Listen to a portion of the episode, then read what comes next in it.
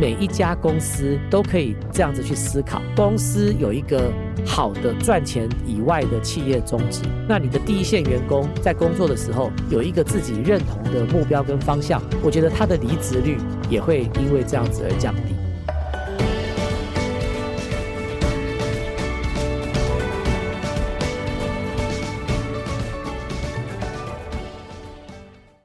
大家好，我是节目主持人杨玛丽，欢迎来到今天的哈佛人物面对面单元。本周的主题呢，要来谈一谈，不要忽略第一线员工。第一线员工哦，那我们也很惊讶，说，哎，哈佛商业评论都在谈管理啊，谈策略啊，谈领导，哎，但这一期的封面，六月号的封面故事呢，就献给了第一线的员工哈。所以，如果你有机会听我这个礼拜一到礼拜四的节目哈，如果你有听，那你就了解说，哇，他所写的内容很像在描述台湾。现在服务业的现场哈，因为这一期六月号封面故事就从欧美啊，现在很多各行各业在疫情过后都面临到一个问题，就是缺工，尤其是第一线的人员都不见了哈，服务业啊、餐饮业啊、饭店业等等，所以你看到这样的内容，你就会觉得说啊，原来台湾现在第一线服务人员、饭店业者啊、餐饮业者也都叫苦连天，就说哎，基层员工或第一线员工都不见了嘛哈，所以呢。表示说这个问题不只是台湾仅有的哈，欧美哈各国都是一样的。面对疫情过后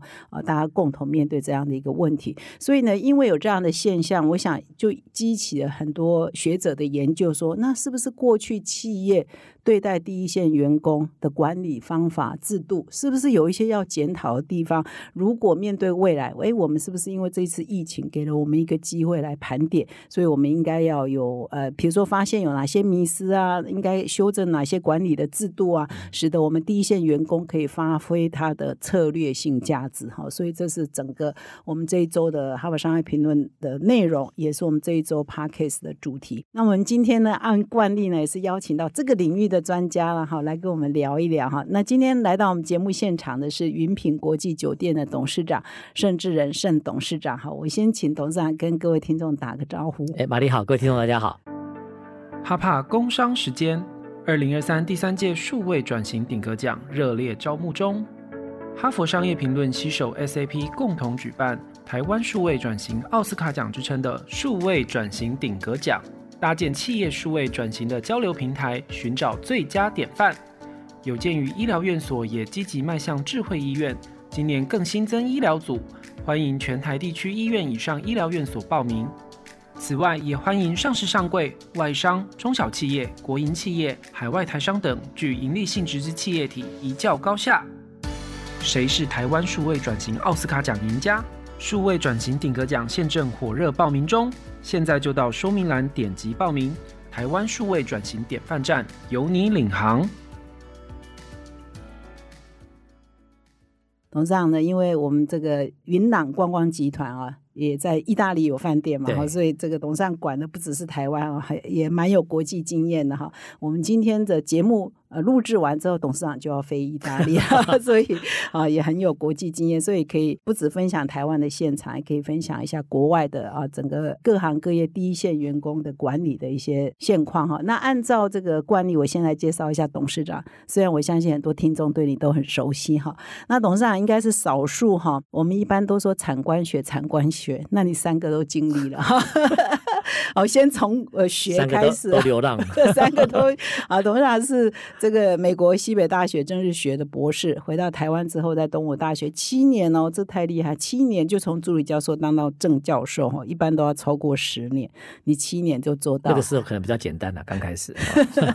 然后后来就进入台北市政府，还有中央政府的文件会任职，后来又到产业界哈，所以现在到产业界啊也十来年了哈，所以今天的分享也可以参观学各方面都可以跟我们做分享。那我们今天谈的主题是谈第一线员。工的呃，要如何重新发现他们的价值，而且企业要怎么样重新重视他们的策略性的重要性？因为现在一发现，像我们现在解封之后，就发现所有的饭店业、餐饮业都缺第一线员工嘛，哈，所以我现在不要开场开太久，虽然我还准备了很多资料，我就不要念了哈，我不要开场开太久，还是先先请董事长来跟我们分享一下，说这一次疫情。到底对我们，尤其是服务业哈，对第一线员工的管理哈，或者是对员工的制度等等，有产生哪些变革哈，或者引起什么新的想法？嗯，我我觉得这次的三年的疫情哈，让整个产业有点像是坐云霄飞车嘛哈，因为啊，要不然就是突然来个报复性的旅游哈，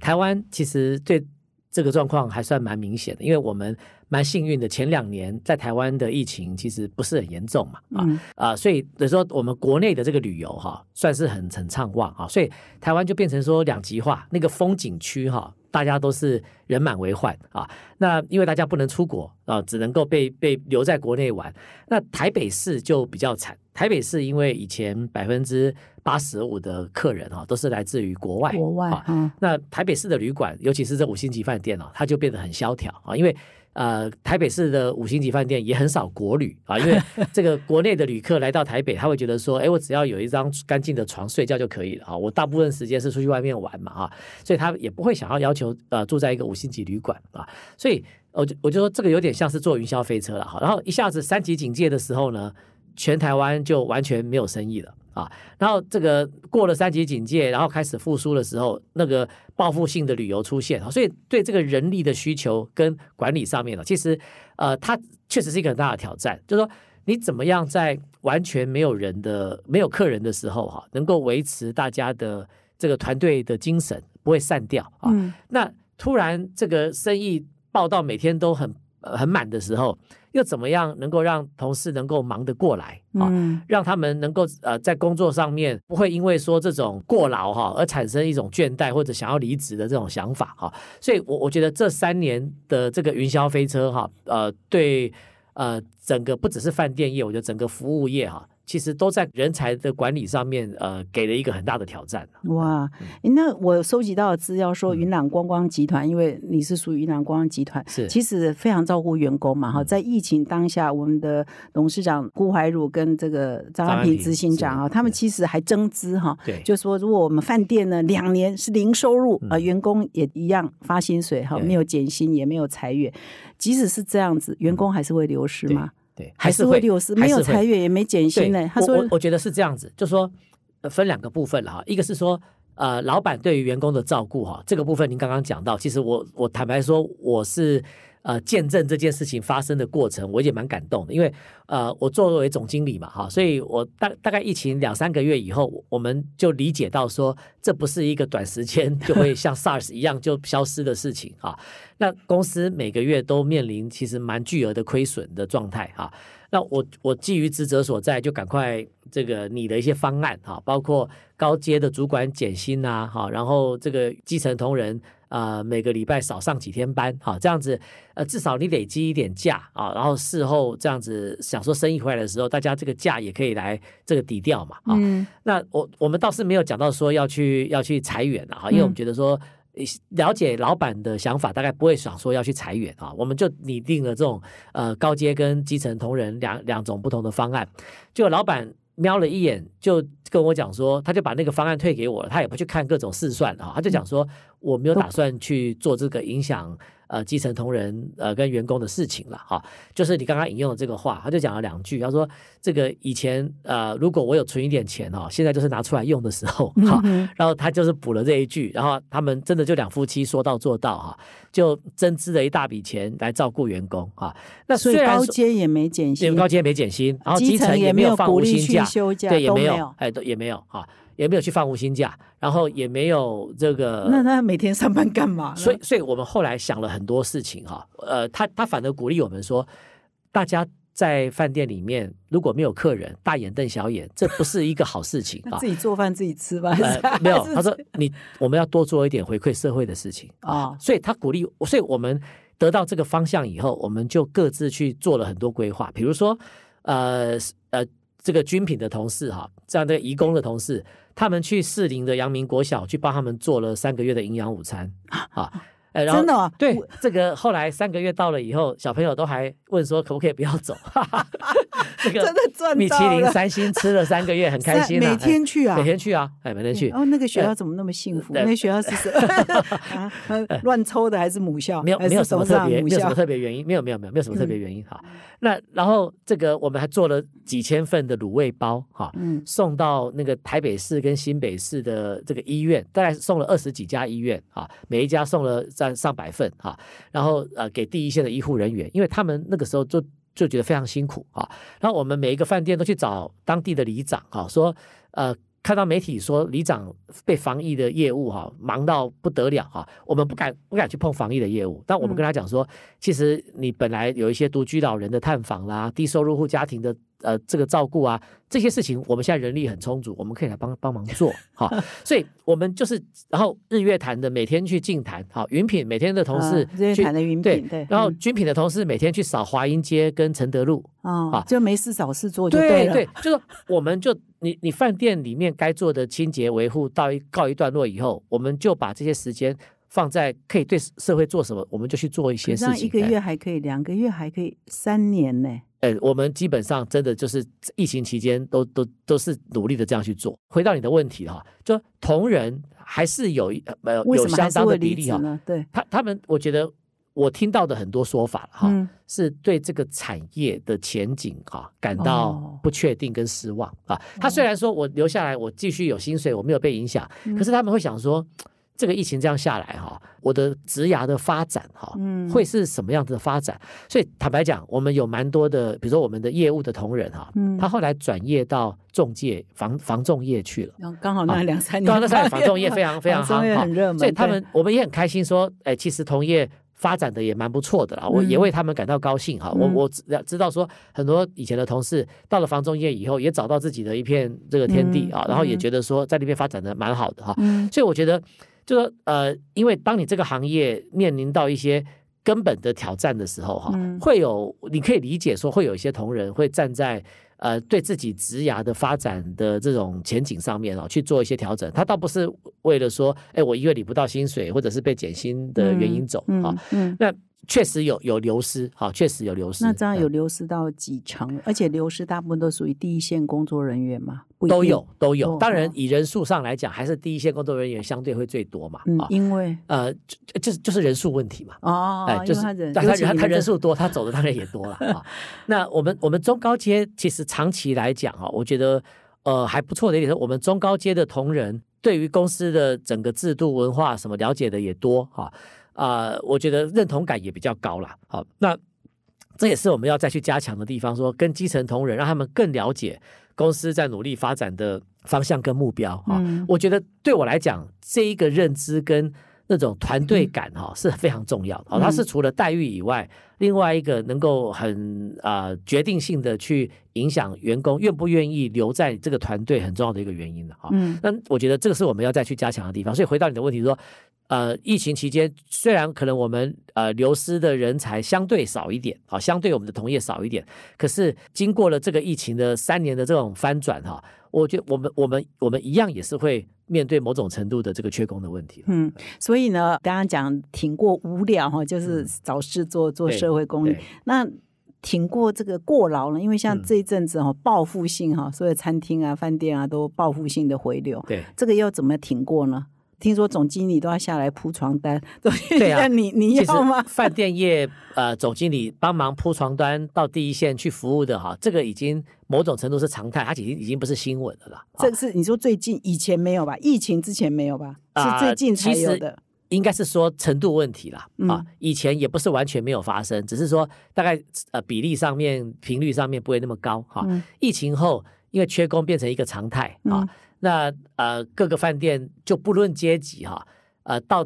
第一线去帮忙做事情的，这个是都有的哈。其实疫情期间，我们的外送外卖的生意因为也非常好啊，所以那大家忙不过来，我也开车去送啊。对你也开车我也开车去送送啊。你的经验是怎哎样？你我我我我其实某种程度也是去了解呃整个流程，然后跟同事一起去做这个事情啊、也表表达一个。其实也是表达一个态度啦，说嗯这个呃，大家忙的时候对哎大家一起来面对这个很忙碌的状况哈。因为那当时是这样子，是客房都没有生意嘛，哈，嗯所有客房部的同仁通通都下来餐饮部门也帮忙送。嗯那因为外送的生意非常好，所以呃大家都忙不过来，所以我、等于说我们呃总公司的主管也跳下来一起来帮忙啊，大概是、嗯是是这个情况啊。嗯，所以我觉得说，呃，在这个行业，呃，不不论你是什么样的职务，大家一起跳到第一线做事情，其实是一个常态了。嗯其实我我们我们老板张安平，他在云朗的名片哈、嗯上面印的名的头衔叫做 innkeeper，那他也告诉我们说，他希望我们每个人在这里工作的心态，其实我们每个人就是 innkeeper 嘛，我们就是就是这一个客栈的掌柜嘛，啊，就是看到事情我们就去做，看到客人有需要我们就去满足啊，嗯那不要被本位主义啊，说哎，就像你这段时间介绍的那个文章里面提到，对不对？对好，有一些企业就会说。我不是只是站柜台的，我是属于这个小组的，然后这个嗯。小组是多工的，嗯。那每一个不同的功能，我都愿意跳进去做啊，嗯。这就是你对于你工作定位的一个想法嘛啊，嗯。所以啊、呃所以说我我们也希望说我们的这个工作的团队哈，嗯。大家是看到问题可以互相 cover，而不是站在说，哎，我是哪一个功能，我是只把眼睛跟我的脑袋只放在这个功能上面啊，这个其实也是我们希望做的一个一个目标了。嗯，那所以现在还整体而言还缺工啊比例有多高？啊整个饭店业我我觉得整个现饭店业我觉得整体来讲，大概保守讲还是有个两成啊哦，那是回不来的嘛？我觉得是回不来了回不来，我觉得是回不来了，因为呃，我觉得是疫情期间让很多人的，尤其是年轻一代哈，他的工作习惯改变了。嗯啊就是说，因为疫情很多流行在家工作嘛，哈，这个或者远距上班嘛，啊，大家突然体会到说，哎，其实工作可以不要朝九晚五的被绑在办公室，他解放了很多人的想象了啊，所以大家会去选择啊、很这种不要去打卡，而且让自己可以。呃，决定上下班时间这样子的工作，我觉得是在疫情后相对很多人向往的一个工作形态啊。所以大家可以看到，其实那个外外卖外送在路上的机车 嗯，非常非常多啊。啊对对，这个在疫情前是你看不到的。啊是这些人力，其实我相信绝大多数都是来自于过去我们这样相对可能啊、呃在一个固定地方上班的这个服务业啊啊。那以前在服务业的朋友，他就觉得说，那我如果去选择去做外送哈，那我可以自己选择我要做的时间，我明天嗯不想做就不想做、嗯啊。那这个我不接单就没事了嘛啊。嗯那呃，我我觉得这个疑问哈、不只是你刚刚这样子有，我们在意大利的同事，嗯我们在前面一两年，大家也在问这个问题啊，说人 人都到哪里去了？哈、就是为什么疫情完了以后，这个人没有回来？嗯啊，就是嗯大家一开始会觉得说啊，因为怕疫情啦，啊好，然后就不工作了。哈对，可是发现，哎，疫情完了以后，人也没有回来哈，嗯所以坦白说，它不是一个单一因素哈。嗯说呃，有些很单一的把它归咎于说，它就是薪资不够，所以人缺工嘛哈。我我必须讲说，薪资当然是一个根本啊啊，可是它不是绝对的问题啊。嗯就是我们在这这三年来，其实你如果比较现在的薪资跟三年前的薪资啊，在在饭店这个行业哈、其实是很明显的提升了很高的百分比啊。嗯。那个百分比不是提那种三趴五趴的，那个嗯。是大概增加了十几二十趴以上的嗯。作作为基础的哈、嗯。可是它缺工的情况是比起三年前要来的严重的了啊。嗯那啊、所以说很多的这个呃工作类别哈，你发现你即使拉高到你以前无法想象的这个数字的时候哈，他他的这个 缺口他还是进不来啊，哦因为年轻人大概就觉得不太想要做他认为比较出众的这些工作啊，嗯那呃会去会去做这个选择，我觉得这也是很正常了哈。嗯所以我觉得我们对于要面对这样的问题啊，我们对于呃工作的再设计啊，然后对于这个呃整个年轻世代他的这个奖励的体系啊，跟年轻一代的价值观哈、我觉得我们都要全面的去做调整啊，嗯因为。一般的公司，简单说，大概都是四五六年级去管理七八九年级吧，哈、嗯大概讲是这个样子 哈。我觉得这中间的代沟确实是存在的啊。嗯我觉得我们这种比较老一代的哈，嗯真的要要不断的提醒自己说，这个现在的时代不是你强加自己的价值观在年轻人身上，然后年轻人就要听你的价值观来工作、啊，嗯而是你要了解他们的想法，因为一代一代的特性、专长跟想要追求的事情是不一样的。那这个是没有对错，这个跟嗯整体社会环境哈、变迁什么是完全相关的哈、像嗯我我们这一代的刚开始工作的时候。就很努力的在省钱，想要买房子、对缴房贷，对不对？哈、嗯那因为我我们的起点就从零开始啊，嗯因为我们不努力买房子，我上一代 有没有房子没有留给我，尤其你从高雄来的，对台北要对自己买没，没有没有留给我们嘛，哈，嗯我我只能就是要就是要去往这个方向去想啊。但我们的下一代呢，你有留一个某房子给某个程度我们有留给他哈，所以他会觉得说，我我我为什么要那么辛苦嗯呃去背房贷啊？啊？那呃，我的价值观就不是要这么样子的省钱去还房贷。那工作的稳定收入对我来说就没有那么重要了、嗯啊。所以我们的同事，我有看到很多年轻同事很努力的存完钱以后，他就找一个时间去度假了，然后半年一年再呃，就把它花完了啊。然后然后回来以后再找工作，然后再再对他们来讲，这个是完全符合他的价值观跟、嗯嗯呃他的生活形态的做法啊。是如果我们不能去理解，然后去设计适合他们的工作需求的话，那公司其实就不容易能够呃嗯在现在的环境长期运作下去啊嗯啊。所以我觉得这个对我们所有在公司担任主管的人啊，都是要去呃提醒的事情了啊。嗯所以我们之前也找过。呃，老师专门来帮我们上课，就是嗯来教我们世代差异。好，我觉得那个蛮棒的，我到现在嗯印象都还很深刻。就是说嗯，让我们更了解不同世代哈，就是不同年级生 这个在想事情跟做事情的差异，然后把我把我们的想法能够更贴近一点了。嗯，现在是六代同堂对好，我们曾经说过 六代，你说四五六管七八九就嗯六代同堂。哎、那这个我蛮有趣的一个发现是说，因为刚刚董事长有提到你是产官学都经历过了嘛哈，但是你倒着来你是学。官产好像啊，那你所以你呃十二年前嘛哈进入呃呃这个云朗云朗集团，那这个工作形态啊，这个产业都很不一样。你那个时候对于好像你也花了一点时间了解饭店业的人事系统是怎么是 run 的，那所以你从那个时候的认知是什么？嗯那到现在又发生疫情到过后，嗯现在你又觉得有什么改变？OK，我我当时呃离开政府哈、来到云朗上班的时候，我其实还蛮震撼的，所以我有点震撼教育哈、就是呃，因为大家知道说政府系统被称为官僚体系嘛哈、嗯嗯，结果我发现哦，饭店的运作系统啊、比官僚体系还要官僚，啊。就说因为因为饭店是一个很特别的行业，嗯。很少行业哈、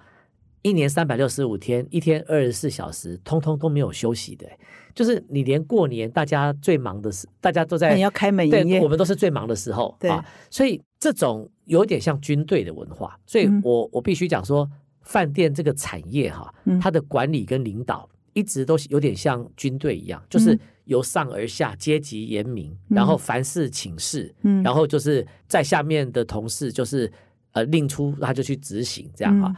嗯那我一来到饭店业，观察到这样子的文化的时候哈，我就感觉到说，这个好像不是一个很理想的一个服务业的文化啊。嗯因为你服务业如果都是在呃这种严这么严格跟呃执行 SOP 的这种呃地方的话哈，它不容易让客人受到感动啊，嗯所以我们就设计了很多的人事制度哈，想办法去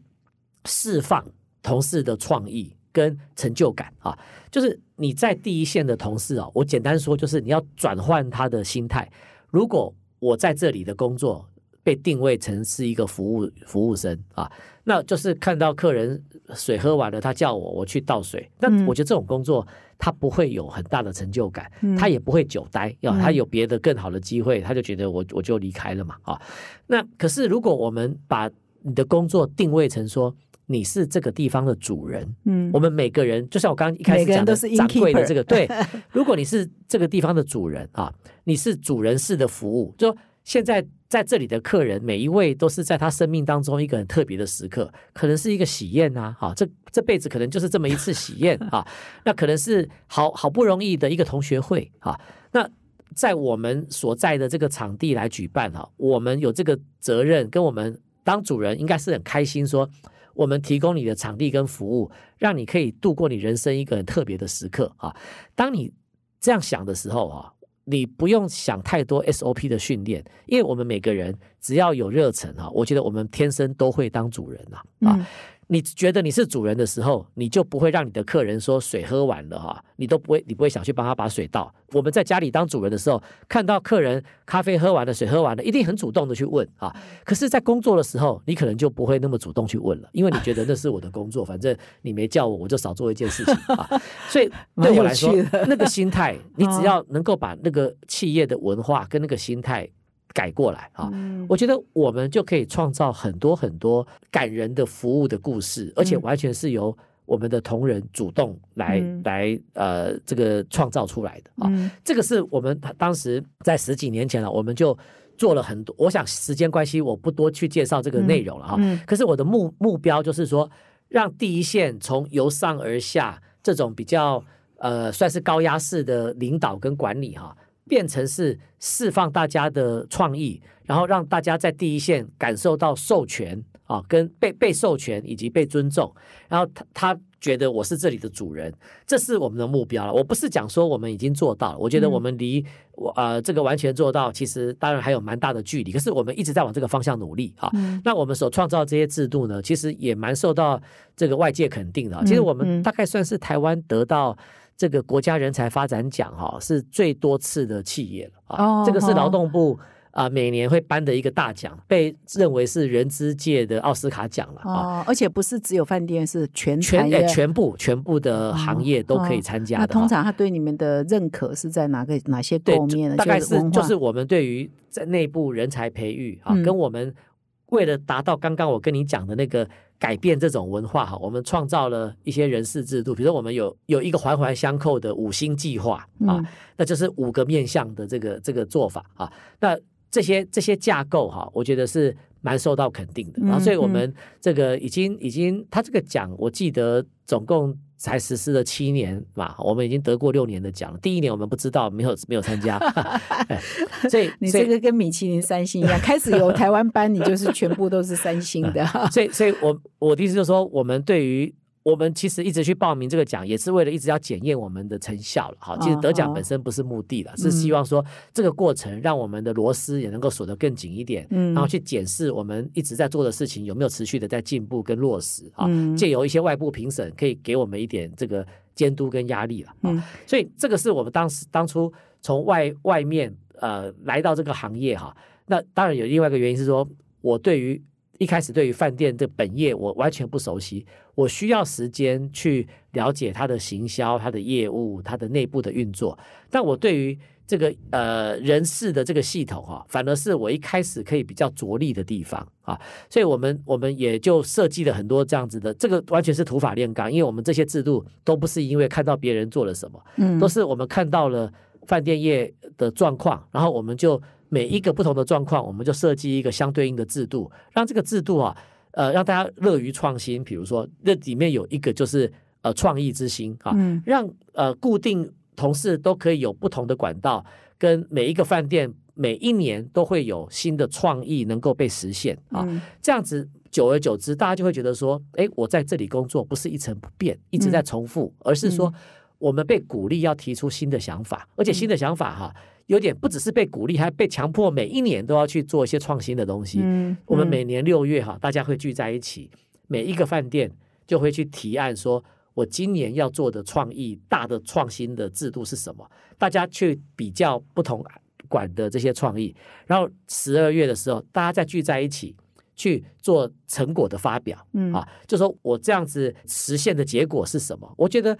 坦白说，前两年哈。效果并没有很好，我也有一点挫折啊。一一开始也感受到很多馆都在敷衍我啊，就是他们心里面可能会讲说，想想说我们在第一线已经忙得要死了，你们总公司还要我们做这个无为不为哈，就是真的是他们呃提出来的东西也没有什么创意啊，然后觉得有点敷衍哈。可是我觉得就是要继续坚持下去哈，我们就是。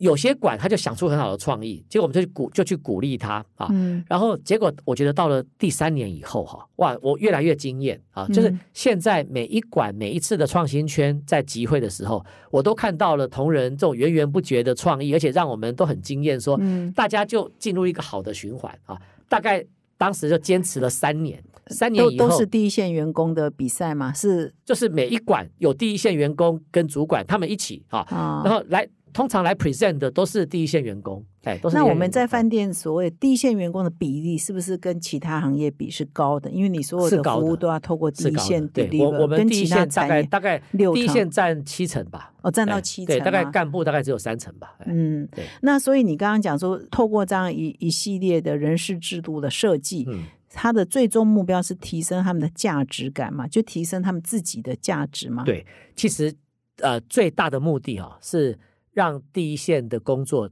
觉得有成就感嗯，啊，嗯就是说，比如说我讲。刚刚第一个我讲创意之心嘛，就是让他们自觉得说会改变。另外一个嗯一例子就是记忆之心哈、我们每一季会办一个不同记忆的比赛，嗯可能这一季办铺床，嗯下一季办那个呃 set table 啊，嗯就是嗯呃摆摆桌啊，摆嗯桌摆，比如说你怎么样在最快的时间去摆出十桌那个喜宴的这个场地出来啊，然后然后还有调酒啊嗯，然后刀工好，嗯我们这些我刚刚讲都是已经办过的比赛啊。嗯那我举例来讲，我们办比赛的时候，我们会发媒体采访嗯啊。那像因为这个有画面哈、嗯媒体很多电视台蛮喜欢的，所以当我们办内部的刀工比赛的时候，我们得到第一名的这个师傅啊，我还记得那个画面，那种六家电视台拿着麦克风采访他，我觉得他当天一定非常开心呐、哈、这辈子没有这样过。对啊，对啊，晚上打回家电话打电话回家公啊，我九新闻啊，对，就是这个。我今天因为公司办一个内部这样的比赛，可以让我刚刚讲的这些不同的技艺的同仁啊，他可以被看到。嗯如果没有这个舞台哈、其实第一个我们都不知道我们同事有这么多很棒的技艺啊啊，调酒比赛、刀工比赛啊，嗯。那你办的这些东西，你就让他们的记忆能够在舞台上面被看见，就嗯。发光发亮。那我们找到好的这个调酒的同仁，我们就在饭店里面增加了对客人调酒这样子的这个服务啊啊，等于说让他的能力也能够得到适适度的这个发挥啊。啊所以有创意、有哎技艺哈，有对。到技艺就含很多铺床比赛刀工啊什么。对，那还有什么比赛？呃，我们还有这个三度之星，就是讲服务的。哦哦，三因为服务是重视速度、态度跟细度，所以我们讲三度啊。哦，所以我们每每个月还会选出三度之星，那那就是在集团里面找到这个月在服务客人上面最令人感动的故事，嗯然后把这个嗯故事分享给所有的同仁可以看到态态。度跟速度、呃态度、细度，细度细度是就是什么？你你的细心哦啊好，你你你你，当你在服务的时候有没有注意到细节？OK 有没有？比如说，我讲一个故事，好，这个故事我印象很深刻，就是军品的同事哈，呃，就无意间得知道说有一个住在日本的阿嬷回来台北住哈，嗯然后他是要去看他以前是北一女毕业的、嗯的地方啊，嗯就地重游的意思哈。结果他就去买了北一女的制服制服啊，啊然后啊上面绣他的名字这个名字哈，跟护照号码，然后送给他啊。嗯那那个阿妈就很非常感动啊，就是说他他这样无意间知道他要来的，这个就是我讲的说你的态度跟细度都有啊啊。嗯嗯然后他他愿意去呃做这件事情，让这个呃日本来的这位旅客哈，以前从小在台湾长大的，他能够得到一种温暖跟、嗯跟跟，而且他事先都没有报备过，也没有跟主管讲过。没有没有，其实公司是鼓励这个创意啊，嗯，所以嗯呃，我们也会支出这些费用，嗯我们只是嗯希望同事你要愿意做这个事情。嗯，好，嗯这完全是一，嗯个呃态度的选择嘛。嗯你可以嗯选择说，我每天做基本的已经够累了，你还我干嘛去多花力气去想这个 啊？嗯那呃，可是有另外一批的同仁会觉得说，哎，我在工作里面我可以带给客人这种惊喜跟满足哈、嗯他自己是很有成就感的啊、嗯哦他愿意嗯做啊。嗯，那公司用这样子的一个制度去鼓励他啊，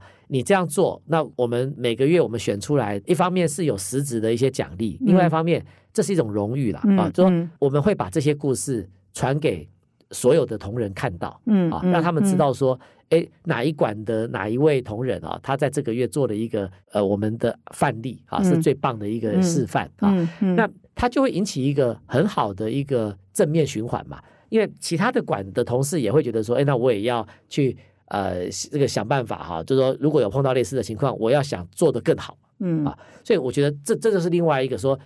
所所以这是三种，还有吗？三种有啊，都还有蛮有趣的。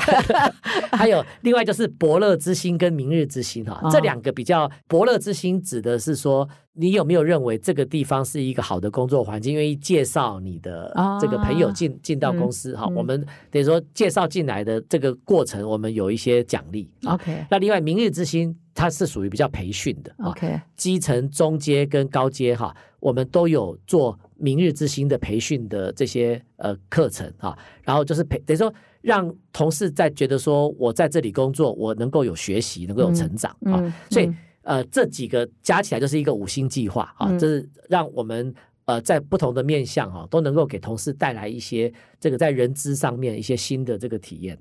我觉得这些好像跟其他产业都可以适用了哈，嗯。尤其是呃创意之星哈，嗯。那你记忆之星可能比较就是你不同的产业它有不同的记忆了哈。对对对。那如果是服务业，绝对可以用到你的三度之星哈。是。所以因为疫情的关系，这个五星的这种比赛还是没有影响嘛哈，还是在疫情过后有做什么调整吗？啊、我们呃疫情过后，我们还是继续在做，继续在做。嗯，嗯。好，那我们接下来再来转到另外一个问题是说，其实我们我刚刚开头也稍微有提到说，呃，哈佛商业评论呃六月号的封面故事就谈不要忽略第一线员工嘛哈。那你也都我知道我们董事长也都很捧场，所以也事先也都看了。所以当你看到第一段第一句的时候，会不会觉得、天啊，这好像也在写台湾的服务业、饭店业哈？对整体的状况就第一线，你像意大利也是，其实全世界都是这样子，嗯嗯，所以我所以我刚才会讲说，呃，缺工问题，呃，它不完全是低薪的问题了啊，嗯它是整个就业的典范有改变啊。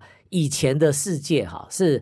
白领啊、呃这个比较好找，比较好找工作，蓝领比较难找工作啊，嗯所以很多。劳动法啊，等等等等哈，都比较保护那个蓝领的工作啊。嗯嗯可是可是现在其实蛮蛮有蛮大的改变啊。嗯现在基本上，如果你有记忆的啊，或者说你是蓝领的哈，嗯呃，其实工作很很容易找哈。其实我们像我们这个行业，你如果到那个人力银行的那个网站，他们的资料哈，嗯有不同，我有看到不同的结果啦。不过嗯趋势是一样的，有的是说一个人。有十二个工作机会，啊，嗯有的是写说一个人有八个工作机会啊，嗯简单，你就是工作机会很多啦，可是嗯找相关事情的人相对是少的哈。现在哈，你可以看到很多的新闻都在讲这些大公司白领都裁员嘛，嗯。包括从 Google 到 Apple 啊啊。啊，其实全世界这些啊。啊，包括银行倒闭嗯哈，嗯就说嗯。白领阶级哈，其实嗯现在的工作反而它是比较严峻的嗯啊。嗯。那蓝领其实现在的工作呃愿意做的话，一那个技之长啊，呃有有一技之长说，一对技之长对。是是很很很好找工作的。我觉得嗯这个全球趋势是在改变当中。我我嗯我我也是在像富比士杂志哈看到这样子的分析报道啊嗯，谈到说这个呃蓝领跟白领哦，在这个几十年过去的这个趋势，在现在被翻转过来了。嗯，所以尤其是现在有 AI 啊、Chat 嗯 GPT，、所以重复性的一些白领的 Office 的 job 其实都可以被对机器人取代，所以更危险了哈。所以刀工好，啊，比对比你会打字真的真的，其实你会炒菜，你这个无法被取代啊！啊，机器人你要它炒菜出来，我觉得是困难的。啊你还要研发哎炒菜机器人，哎还要蛮久的。可是你现在要 要要机器人写一篇文章，很快或者是写一个分析报告，很很快。好，我前阵子看到一个一个简报，我简直是觉得可怕。你把你把一个公司的财报的嗯连接直接给机器人，他马上把这一份财报的哦分析摘要就给你了。说，哎，这个财报有什么问对，题，比如对不对？一个一个不是一个两百页的财报，嗯他我我看到的还没有说分析问题，所以我不知道分析问题怎么样。至少你不用去读这两百页的财报了，哦，就他立刻帮你 summarize 成两页的结论了。所以这个财报里面的重点啊，就立刻给你这两页的结论。那饭店也有没有什么工作或服务业有没有什么工作是可以被 AI 取代？很多，我觉得很多后台的东西哈，这个后勤的东西确实是可以的哈。嗯只是说服务业，呃，我觉得你你就要走另外一个走向。我觉得以后会两极化，一个是走向那种所谓的无人旅馆啊。哦，你的 check in 啊，什么什么，我觉得这个会越来越成熟了啊。自哦呃，你你从 check in 到 check out 到服务，什么都机器人帮你做啊嗯。这个我觉得技术上越来越可行了啊。嗯我们饭店也开始有引进这种呃，完全是来体验的了哈。就是说嗯，今天你要送送送一瓶水啊，哈，就是机器人帮你把水送到你的房间的这一种。嗯嗯，这个我们现在有有这个机器人在我们的旅馆里面，其实这个目前都是好玩居多了哈，嗯因为嗯有时候那个饭店怕客人等太久哈，就派一个人送过去的嘛哈，嗯，他把他退回，我说我不要，我要机器人送，因为机器人送过来，我还要跟他拍照，还要还是，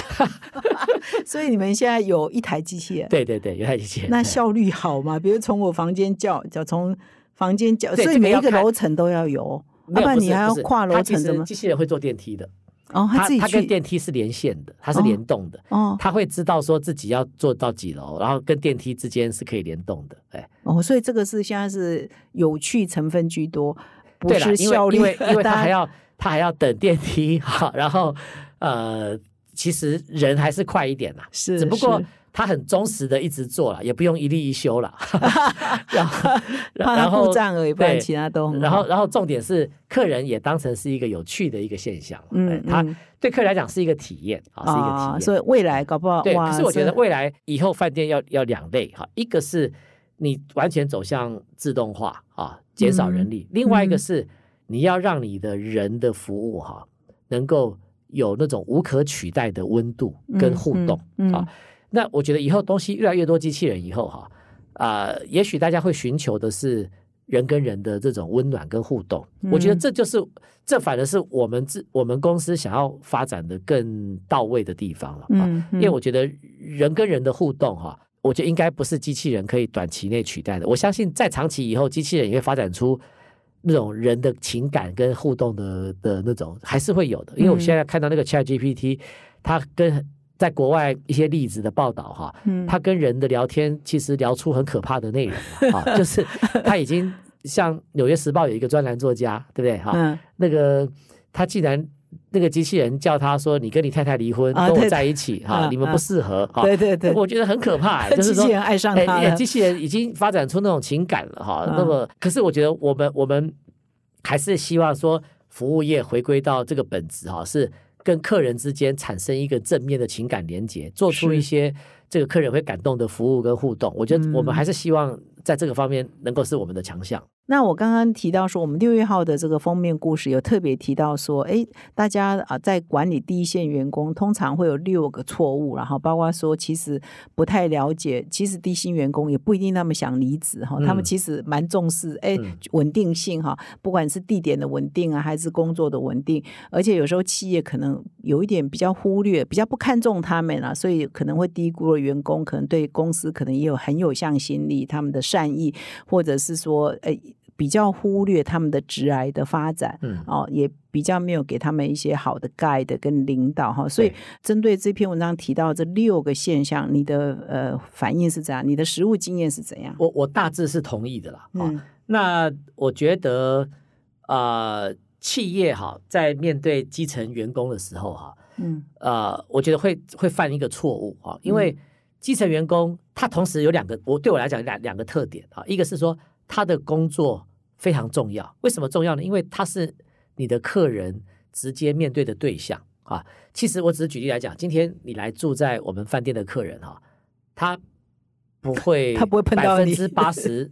九十不会碰到总经理，啊不要说碰到我，我在总公司的总经理他更碰不到了。啊，他连当管的总经理，他可能也很大的机会碰不到啊。可是他碰到就是我们第一层的的同仁，到处都是第一层的同仁，所以其实对客人来讲，第一线的工员工，他就是代表这家公司啊，嗯啊，而不是管理阶层代表这家公司啊，嗯啊所以他们非常重要，这是这是一一个面向。可是第二个面向就是说，他们呃第一线的员工常常他的可替代率又是比较高，就是啊流动高流动率高，然后呃，就是他所做的工作又是比较属于入门的工作，嗯所以呃，就是新进员工很容易就进来来取代原来的员工，嗯啊，这个是呃第一线员工的工作的本质了啊。嗯但因为这个本质啊，它真的像就像子呃这个研究里面讲到说嗯，它容易被低估，嗯好、它容易被嗯低估，嗯所以嗯我一方面是非常赞成说，呃，今天呃你传给我看的这个六月号的这几篇文章里面哈、嗯他们所提出来的这些想法哈，不管是要不能够忽略基层员工，然后也要想办法要创造好工作的这些想法哈，嗯但另外一方面，我也觉得他们有一点太过理想性的的这个结论了哈，就是说，嗯我我认为啦，一家公司就算你通通做到这些事情哈，你也不可能从根本解决这个问题，因为毕嗯竟公司的组织是一个金字塔型了，嗯啊就说你你的制度再怎么完善哈，你也不可能让每个员工。通通都在三，大家一起进来的员工，三年后全部都往上晋升，因为它是一个金字塔，它不是一个四方形。理解理解。对，如果你是四方形，你才有机会说做到全部人都全部往上走嘛，对不对？嗯可是组织架构是金字塔啊，嗯所以同样这批员工进来，到了某一个呃年年份以后哈、他能够上去的就是只有一个百分比。嗯啊嗯那其他的员工，他可能就会找别的方向跟做做别的这个决定啊。嗯嗯我觉得这个是现实啦啊。可是我不要误会，我不是指说因为有这个现实，这些事情就不要做。嗯我我觉得事实的真相是在某个中间点啊，啊嗯嗯嗯，就是呃，企业你绝对不要因为你在制度上、在心态上，你忽视了基层员工哈、因为呃而让他们就是很高比例的去流失掉，因为你太多的隐藏成本是你不知道的啊。嗯当你走掉一个员工，你要补新的员工，你要重新让他融入这个大家庭，了解你的企业文化，这背后的成本是非常非常大的啊。嗯那企业往往是忽略了这个成本啊，那而而不去愿意做这些投资啊。嗯可是也并不是说你做了这些事情哈、你的企业就不会有流动率。嗯那个我想这样又又太乐观了 啊。啊是。哎，所以应该是说啊、如果你都不重视，它可能很高，比如六成、对七成啊对。但你你适度的重视，或许它就降，到 合理范围。一层一层五两层合理范围内，所以如果有第一线员工，你是透过像你在总部总经理哈，嗯你是怎么了解第一线员工的？作为一个总部的总经理，你怎么了解这十几个旅馆的第一线员工的实际工作状况呢？有什么办法呢？呃我？我刚来到这个行业以后哈，我当然就先从我自己的专长来做起哈。我自己的专长 就是做问卷调查，做民调做民调，对，你猜对了。哎 所以我们每一年哈，我都会做不同性质的民调啊，就是这些问卷。大体的架构都没有变啊，大概十几啊年来哈，啊那每年我们做了问卷调查，从不同的面向去了解同事在工作上面的反应啊，从他的薪资待遇到他的跟同事的相处，到他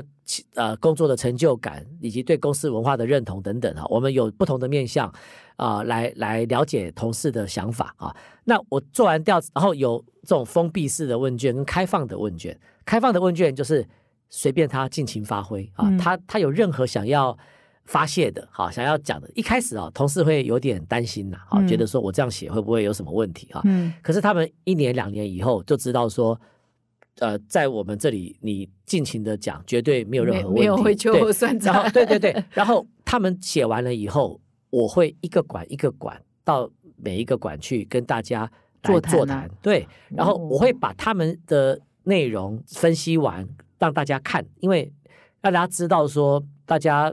反映的这个状况是怎么样，总体的分数是怎么样。每一位写的这个开放式的问卷啊，我都会投秀影出来，对，哦然后一题一题的跟大家来说明啊，能够改善、能够做的我们就做。如果我认为这个诉求是不合理，或者说公司现阶段做不到的，我也来说明这个原因，嗯。为什么我们做不到啊？那你是全部都调查吗？还是只全部都调查某一个全某一个部门、某一个？全部都调哦查，哎哇，哎，然后完了以后再请大家，我通常这样讲完了以后，我接下来就会请在座的主管先离开，然后所有同仁就留下来，然后你们有任何的呃问题，你就就直接跟我沟所以通发问七成会留下来，是最高主管对离开，对对对哎就所部门主管。呃，就经理级以上的的主管就离开啊，对，那这时候会大名大放吗？呃呃会会，呃 大家其实蛮敢讲的，因为我就说第一年可能大家会比较保守一点啊，嗯后来发现说。呃，公司做这件事情真的只是为了想听大家的意见啊，不会因为有人讲话而受到后续有什么不利啊，因为这个是你必须要做了，人家才会相信的。嗯啊那那然后，我觉得现在大家对于这个是很习惯，所以我们每一年除了疫情这个那个时候的，两三年对那哦我们呃现在就又已经也已经恢复了，所以我们就就是回答您的问题说，我们就是透过这样子的座谈调查，包括我们有做，也是算是少数有做三百六十度评鉴的啊，我们的啊、同事也会评鉴他的主管的表现，嗯然后我们也会去找到让主管比较可以呃不受伤的方式，去嗯让主管了解嗯他的同事对他的呃评价是怎么样，嗯让他知道自己的优缺点，因为我们定位定位的很清楚了啊。嗯这种评鉴不是在报复，在或者在算账，而是让每一个主管知道说，你所带领的同仁啊，认为你的强项在哪里，跟你还需要加强的一些呃方向在哪里啊。而且我们都把它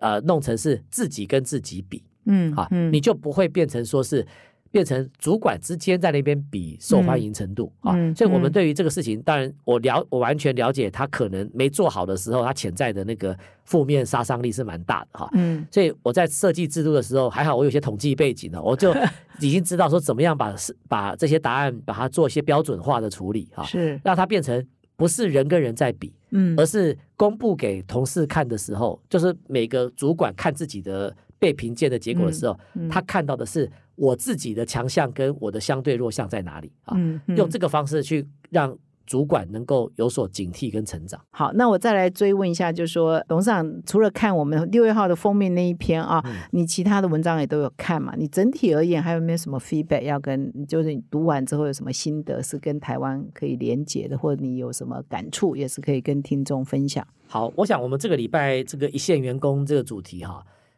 对我来说一个很重要的启发，也是说，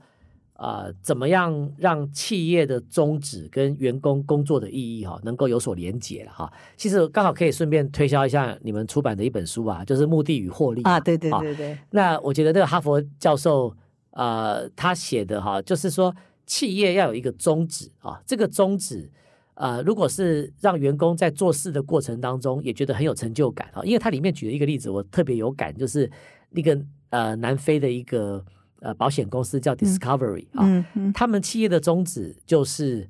啊、让这个顾客过更健康的生活啊，所以他们的员工每天在上班的时候哈、都在想帮怎么帮客人过更健康的生活，而不是只是在想怎么卖保单 啊。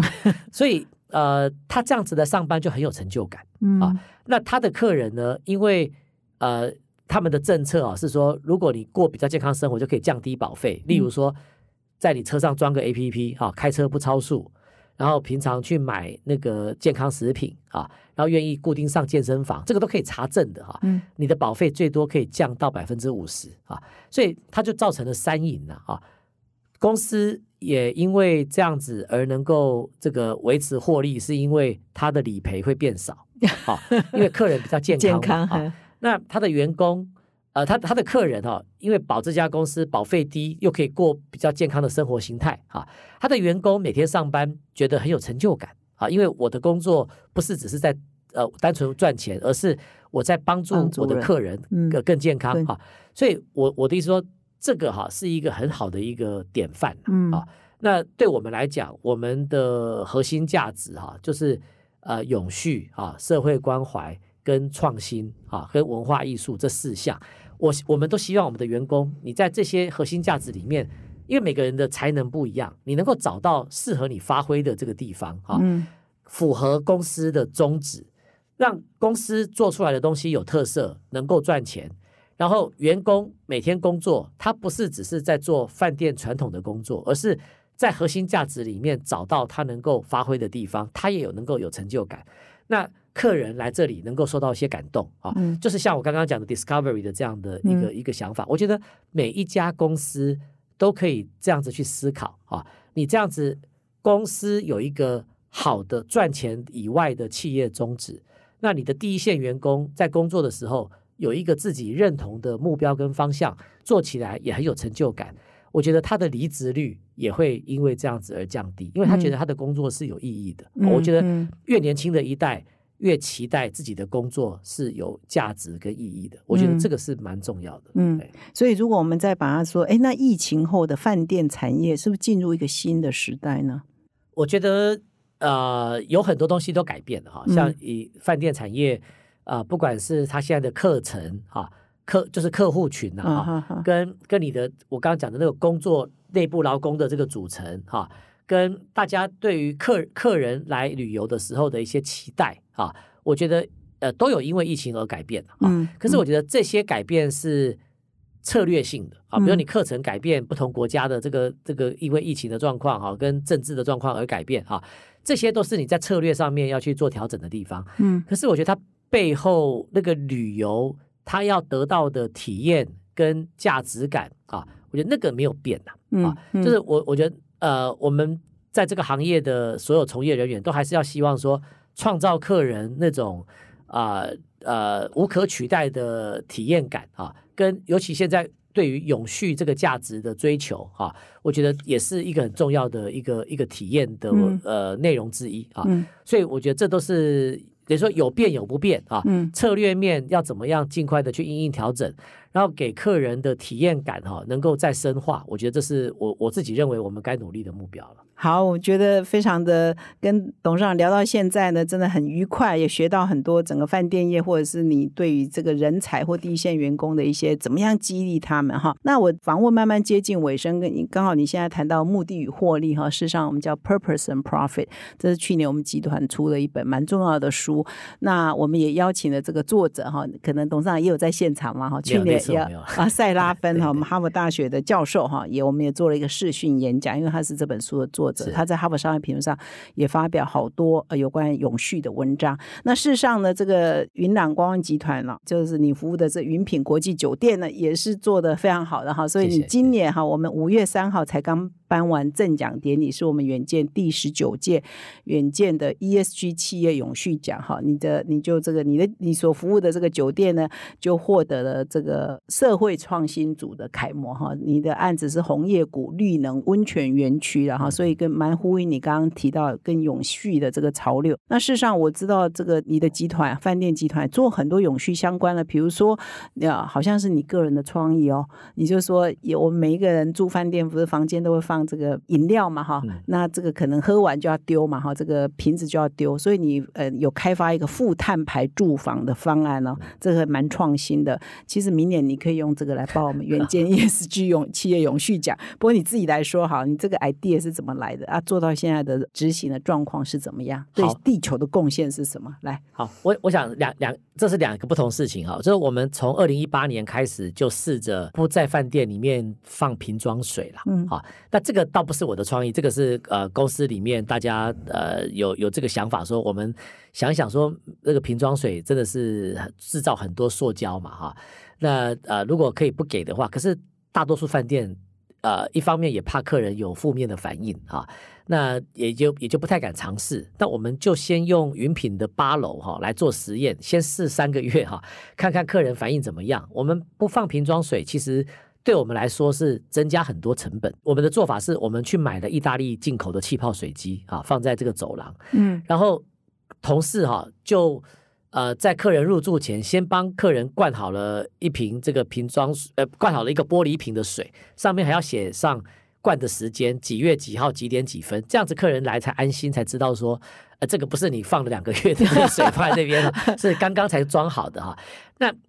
呃，客人喝完了以后，他就必须要自己。走出去哈，再去装哈，所以我们常常有那个客人跟我们开玩笑说：“哇，我刚刚在走廊碰到叉叉叉董事长，哦、就是有些很知知名的这些这个董事长住在我们这里，结果穿着短裤拖鞋就出来外面装水，哈创造交易的机会。对结果我们就发现说，三个月下来哈，客人啊、呃不但没有什么抱怨哦，大多数都是称赞说，哎，你们这样子真的是又环保，然后你们因为我们又投资了意大利气泡水机，这气泡水其实蛮好喝的啊。那呃，这个你也可以选不要气泡水了哈，可是你也可以选气泡水。那客人感受得到我们这样做不是为了省钱，那我也是前几个月我才知道说，哦，我们以前哈、虽然已经做了好几年了，我没有去看那个统计数字。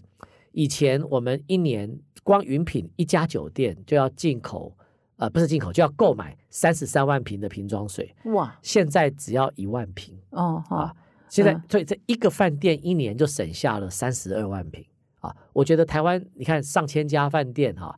这个如果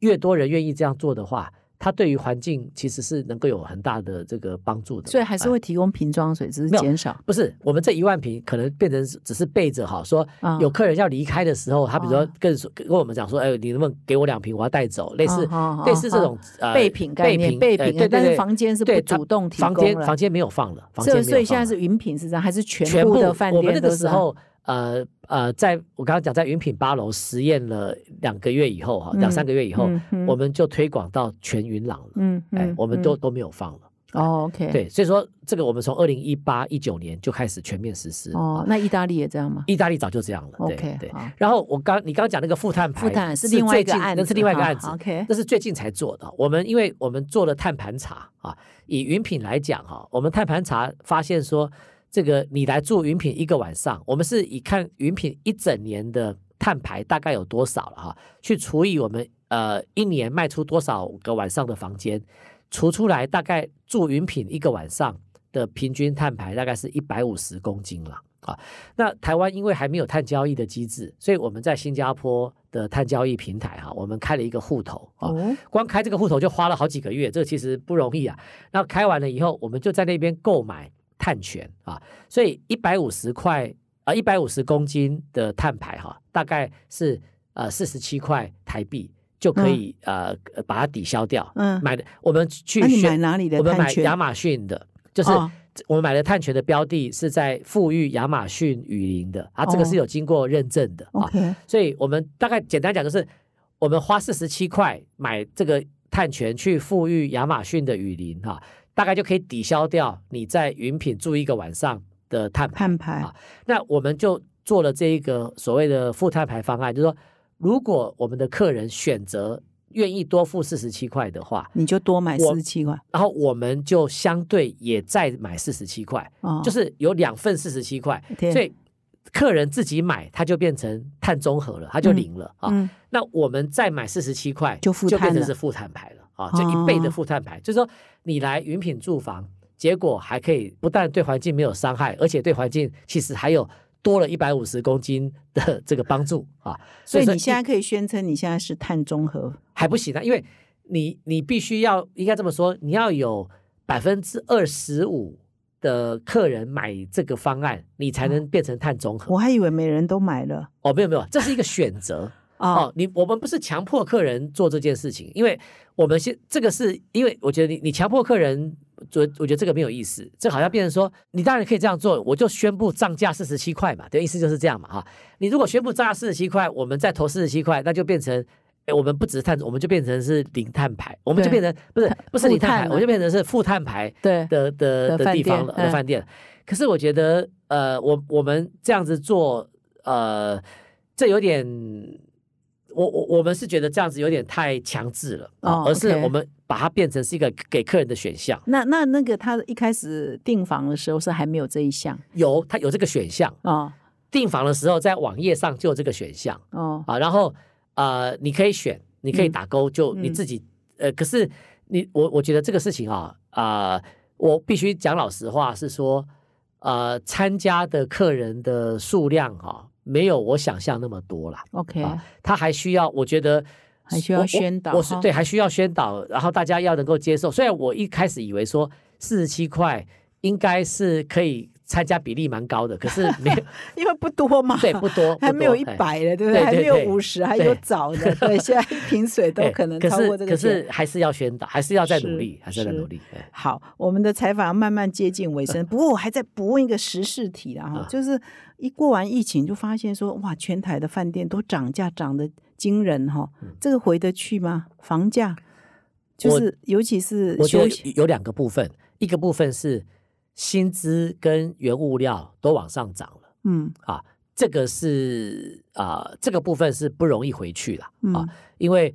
呃，我个这个呃已经发生了嘛，它的嗯你的成本、这个事情是明显提高了。另外一个部分是说，饭店的房价哈、有一大块也是跟着需求的。啊，啊因为你比如说你疫情的时候，呃那个时候需求趋趋近于零嘛，你再怎么降价也不会有人来了啊。啊，后来报复性的国旅的时候，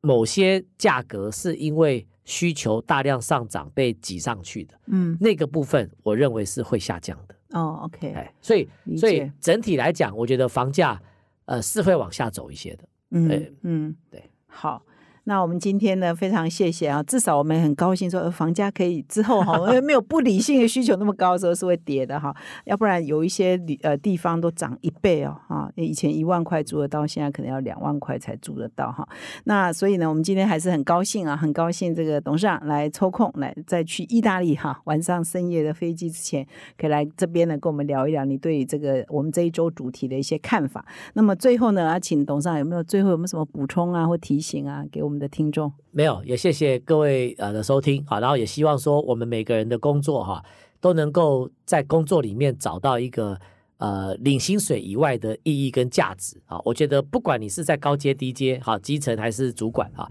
我觉得这个很重要，因为啊、呃每天我们每个人花在工作时间其实都蛮久的啊，大概占据我们清醒的时间的 大部分啊。那如果没有办法在工作里面有这些价值的话，我觉得我们的人生是蛮辛苦的啊，嗯所以。找到这个价值，然后祝福大家，这个每天觉得自己的工作跟生活都是充满意义的。好，我们非常谢谢云品国际酒店董事长盛志仁盛董事长今天啊抽空来到我们的哈佛人物面对面单元，也谢谢各位听众的收听啊，我们下礼拜再相会，谢谢。谢谢。感谢哈帕听友的支持哈，请听哈佛管理学，凭着对管理知识传播的热情呢，现在已经制作超过四百集的节目了。我们收到许多听友的回馈哈，我们的节目呢陪伴他们厘清直癌上许多大大小小的难题哈，让他们受益良多。非常感谢你们的支持。如果你也有这种动物时刻，如果你欣赏我们的内容，请赞助我们产出更优质的节目，让哈帕跟你长相左右，持续探索管理的新知。请到资讯栏点击赞助连结，donate 我们，让哈帕陪伴你走过人生挚爱的关键时刻。赞助的听友们也请留下你的姓名、联络信箱跟电话，让我们有机会呢未来回馈你。谢谢。